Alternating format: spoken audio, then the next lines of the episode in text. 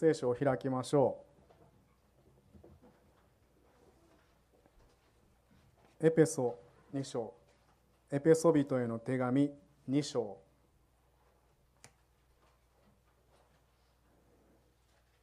エペソ人への手紙2章。8節から9節です。エペソ人への手紙2章。8節から9節です。一番新しい訳の聖書をお読みします。この恵みのゆえにあなた方は信仰によって救われたのです。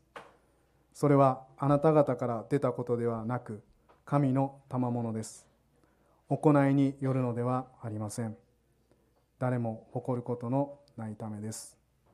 今日は11月に転入された芦台ビタルさんファミリーに証しをしていただきます。よろしくお願いします。お願いします。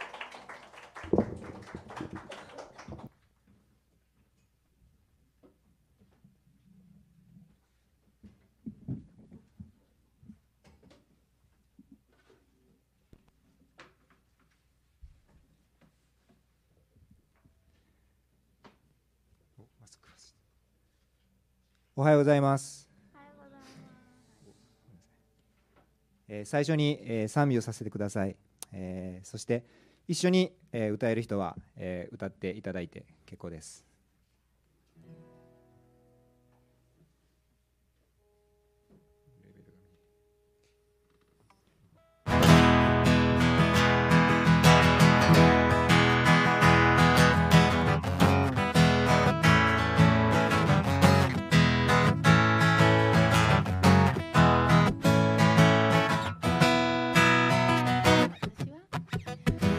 私は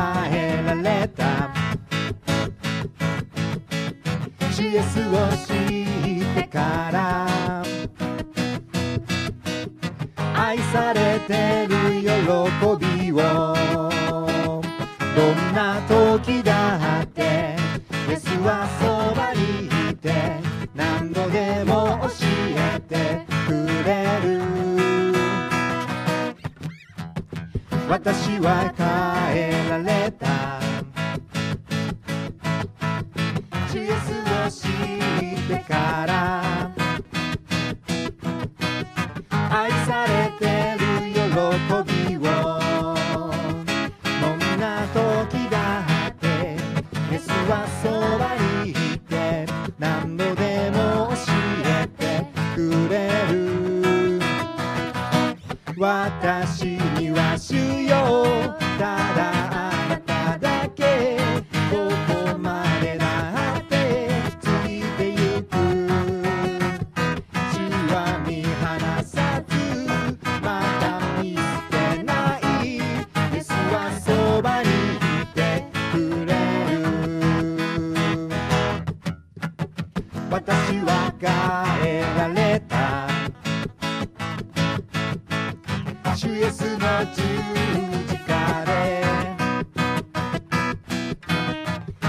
されてる喜びを。どんな時だ。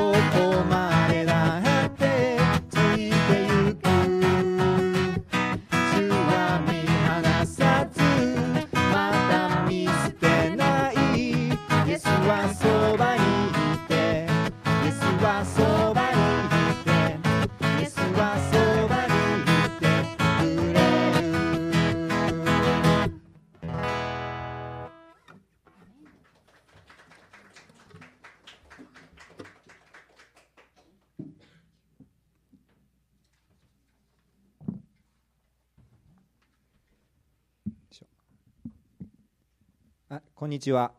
えっ、と芦田至です。え僕が、えー救われたのは7年前、えー2013年の7月です。きっかけは、えー東大阪の小坂駅前で、えー、シオン教会の小坂シオン教会の、えー当時は伝道師の山下翼さんから、さんが、えー路傍伝道しているところに話しかけたことが始まりです。えー当時の僕の状況は、えーうつ病で仕事もできず生活保護を受けながら精神病院のデイケアに、えー毎日通って時間を過ごす生活でした、えー妻と子供が2人いましたが看病してた妻もうつ病になり、えー離婚になりました。と言っても、えー妻の親からの一方的な離婚催促で僕は、えーなすすべなく認めることしかできませんでした。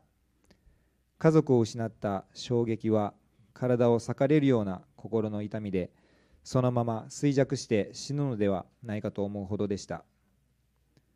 健康を失い家族も仕事も失い失望の中うつも相まって死ぬことばかり考える日々でした。それでも死の苦痛を考えると簡単には死ねず、えー苦痛なく迷惑かけずに死ねる方法を探していました。そんな中山下翼さんと出会いました。駅前でキリストの歌を歌ってはりました。僕の母がクリスチャンで子供の頃に教会へ無理やり行かされてた経験があり歌詞の内容からなんとなくクリスチャンなのだと感じました。自分には関係ないと思いその前を数年通り過ぎましたがある時話をするタイミングが訪れました。音楽の話で盛り上がりそのまま教会に上がり込み深夜遅くまで話し込みました。日曜日の礼拝に誘われましたが特に抵抗感もなく参加しました。当時の小坂シオン教会は人数も少なく10人礼拝を目指している時期で丸テーブルを囲んで自宅リビングのような感じで礼拝を行いました。行っていました。とてもリラックスして参加でき幼少の頃の嫌な教会のイメージが取れそれから毎週教会へ足を運ぶようになりました。と言っても信仰があったわけではなくただ単に賛美の時間が楽しいと感じていただけなのと自分の居場所が見つけ自分の自分の居場所を見つけた感じがしていました。しかもその時点では創価学会員だったのですがそれでも来ても良いということでした。しばらくして山下翼さんから福音について聞いてみませんか？と話があり福音ワクチンと言われる冊子を使って1対1で聞きましたが授業のような内容と、えー、どこや？ノアノアに聞い取られてた Go upstairs との、えー授業のような内容と、えー漢字と、えー複雑なマニュアル的な内容で正直言って意味が分かりませんでした。そして最後に洗礼を受けませんか？と言われたのですが僕はまあ洗礼を受けても別に何も損することなさそうだしもうすでに何も失うものは持ってないので受けてもいいですよ。でも全然信じてなくて音楽が音楽が好きというだけで洗礼受けても大丈夫ですか？と聞きました。すると大丈夫ですよ。との答えだったので洗礼を受けることになりました。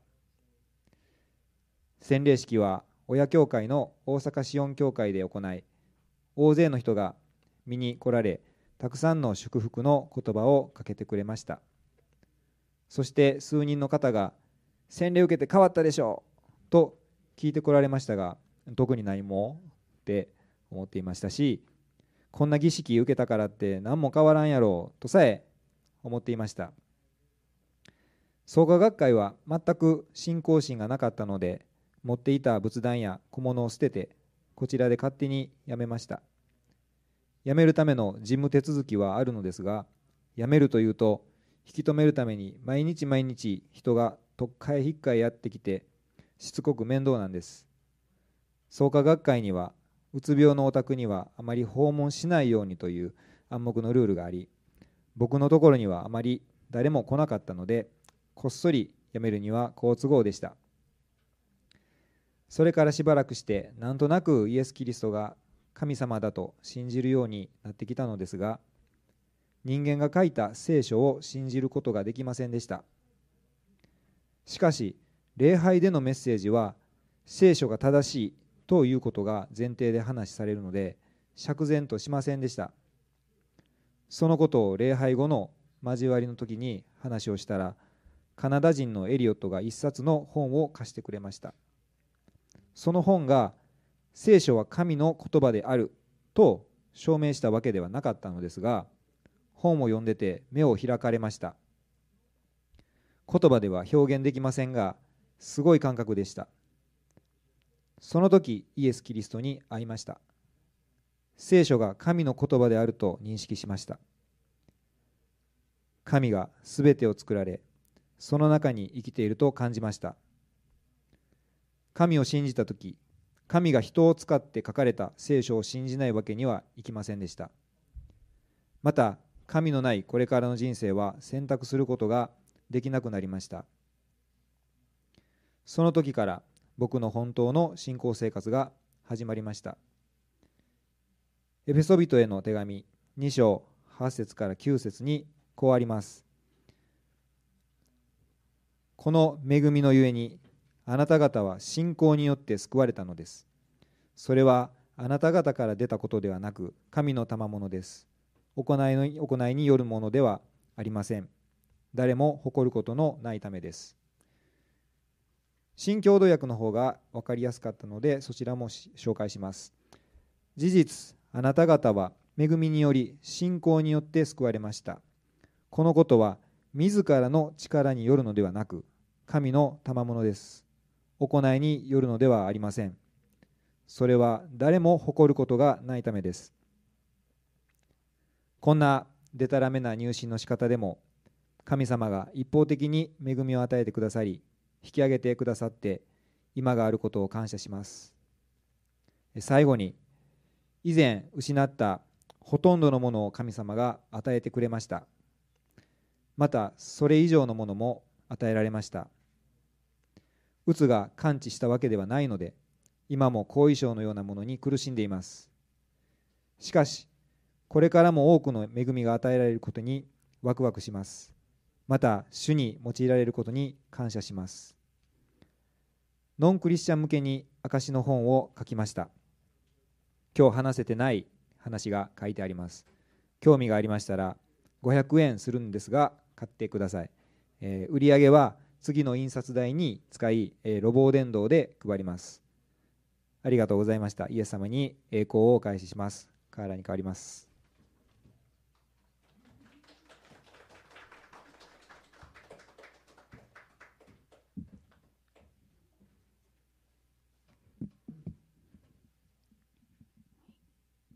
おはようございます。アシュラ・カーラです。日本語で頑張ります。私はアメリカのミズーリ州セイントルイス出身です。クリスチャンホームで育ち、毎週教会に通っていました。お母さんが信仰深いクリスチャンで、私を含めて子供5人をいつも教会や日曜学校に連れて行ってくれました。そして今この2020年に私は日本にいます。日本に引っ越してくるきっかけは日本人や日本の文化に興味があったからです。ここで今の夫に出会って結婚するとはそして子供を産むことなんて想像してもいませんでした。今まで歩んできた人生の中で神様の恵みがを何回も経験してきてどう恵まれたかを全部伝えようと思ったら時間が足りません。夫のイタルが自分の証を本にしたみたいに私も本が書けるほどですがそれを書く時間があんまりありませんというわけで今日は私にとって私の夫にとってそして私の家族に家族全体にとって心に留めて本当に大事にしていることについて分かち合いたいと思います。あー前日朝のデボーションでハガイ書をもう一度勉強しました。このハガイ書はとっても短く2章しかありません。でも積極的に教会で奉仕するようになっただけではなくこの御言葉が結婚する道を選ぶことにも影響を与えました以前は東大阪市東大阪に住んでいて小坂にある教会に通っていました。毎年その教団は正会があって小坂シオン教会の牧師先生先生の奥さんそして洗礼を受けた間もない至ると一緒に行くことになりました。正会のテーマは Church Builder というテーマであり教会を教会の成長を貢献するとは何かということに焦点を当てていました。正解の間破壊書を勉強して正解の終わりに小坂シオン教会を立て上げるために奉仕したいという気持ちが心から湧いてきました。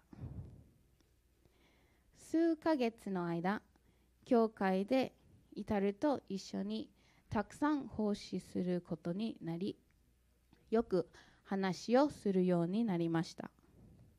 クリスマスが近づいていた時に彼が私に告白しました。どうするべきかと2人でその時の牧師先生に相談をしに行きました。明確な聖書箇所による導きを待つべきだとアドバイスしてくれました。なんでそうしないとダメなのか分かりませんでしたがとにかく待って祈りました。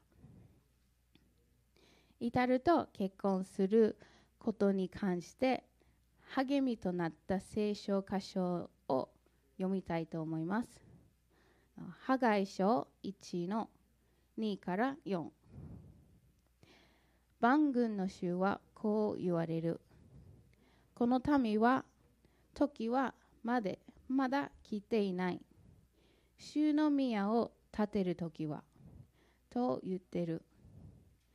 衆の言葉が預言者ハガイを通して臨んだ。今、お前たちはこの神殿を廃墟のままにしておきながら自分たちは板で張った家に住んでいてよいのか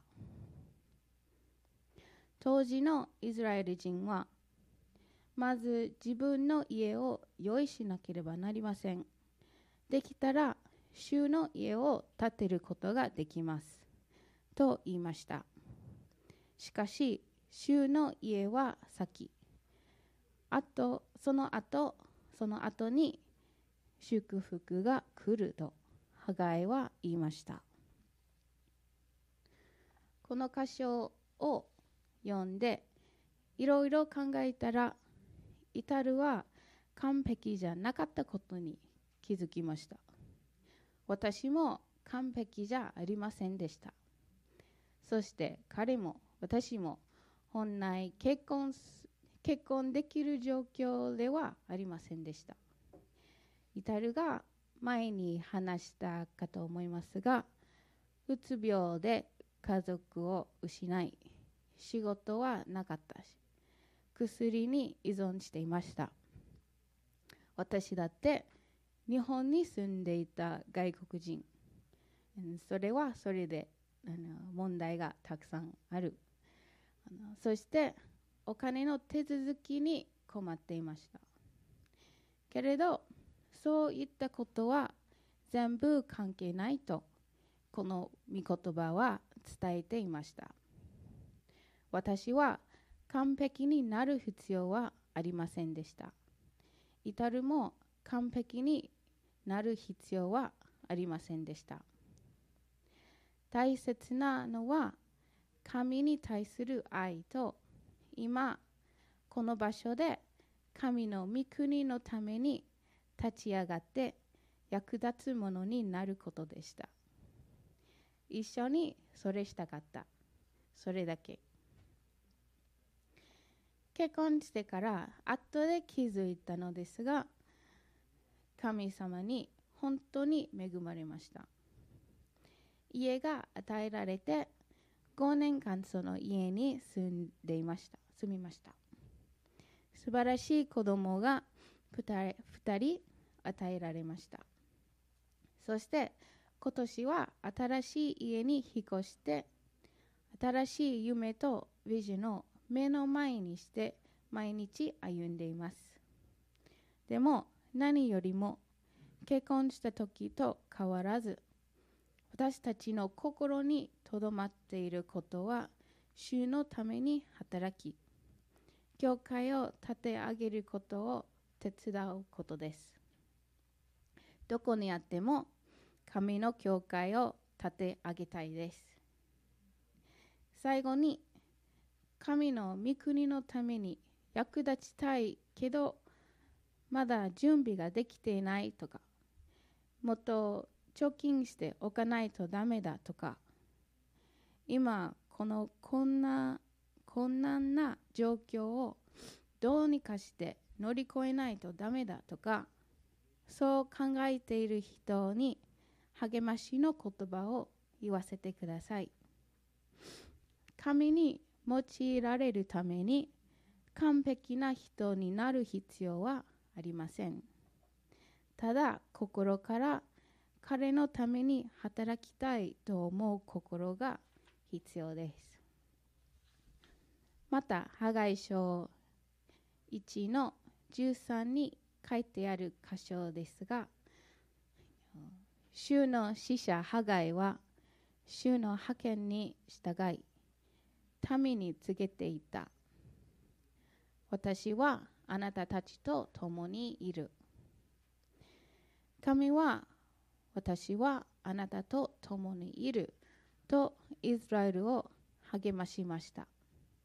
モーセと他に聖書に出てくるたくさんの人に言った励ましの言葉です。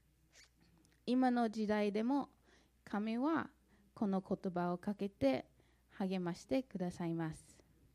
私はあなたと共にいる。皆さんもいつも一緒にいてくださる神に信頼を置いて生きていってほしいです。ぜひ主の教会を立て上げるために努め私たちの救い主であるイエス・キリストの福音を一緒に述べ伝えていきましょう。ありがとうございます。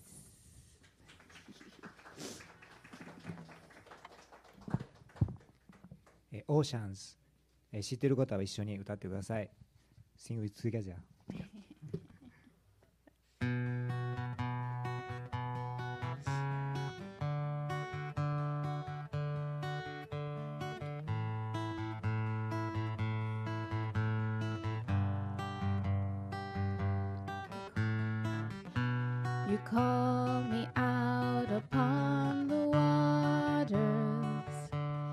break.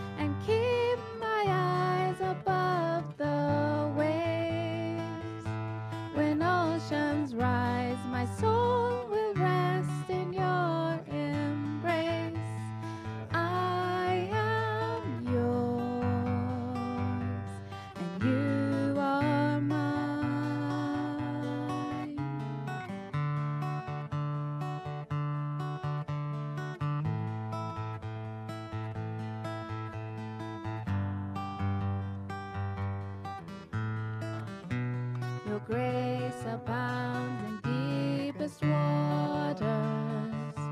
Your sovereign